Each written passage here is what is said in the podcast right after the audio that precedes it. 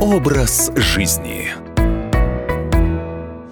Здравствуйте, я Екатерина Шевцова. А знаете ли вы, что приучить к здоровому образу жизни можно целую страну? На это уйдет не один год и даже не одно десятилетие, но это реально. Сейчас я расскажу, как на примере наших ближайших соседей это реализовать. В 70-е годы Финляндия находилась на одном уровне с Советским Союзом в печальной статистике. По уровню инсультов, инфарктов, а также смертности людей в возрасте от 40 до 50 лет. Проблем тогда хватало. 70% населения были курильщиками, неправильно питались. Все обожали сметану, жирное молоко, свинину с диким количеством соли, водку пили каждые выходные, и никто не занимался спортом. Нужно было что-то срочно менять. В 1972 году правительство страны запустило в области Северная Карелия спецпроект по изменению системы питания граждан. Докторам была поставлена нелегкая задача – убедить суровых жителей деревень и маленьких городков питаться правильно. Финны испокон веков привыкли. Настоящие мужики должны есть свинину, а овощи – пища для слабаков и кроликов. Как их смогли переубедить? Первым делом обратились к авторитетным гражданам, священникам, учителям, владельцам магазинов.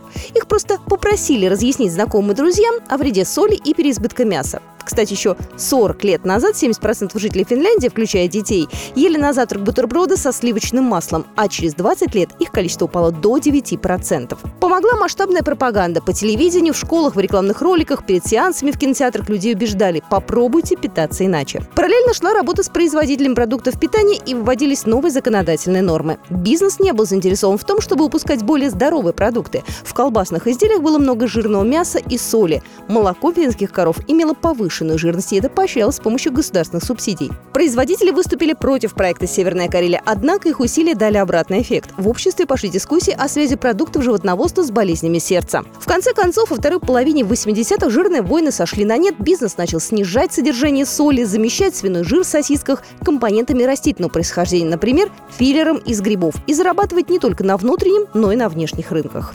Одновременно был принят ряд законов об отмене существовавшего ранее запрета на смешивание растительных и животных жиров, об поддержке производства нежирного молока и богатой белком пищи. Власти также ограничили курение. Наконец, авторы эксперимента начали стимулировать выращивание, хранение и транспортировку ягод. Люди сперва не соглашались, но правительство стало платить дотации и даже придумал специальный конкурс.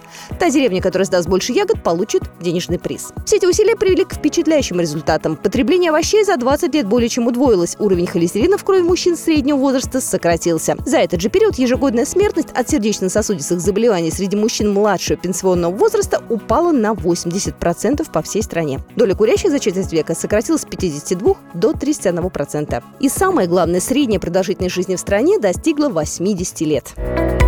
Образ жизни.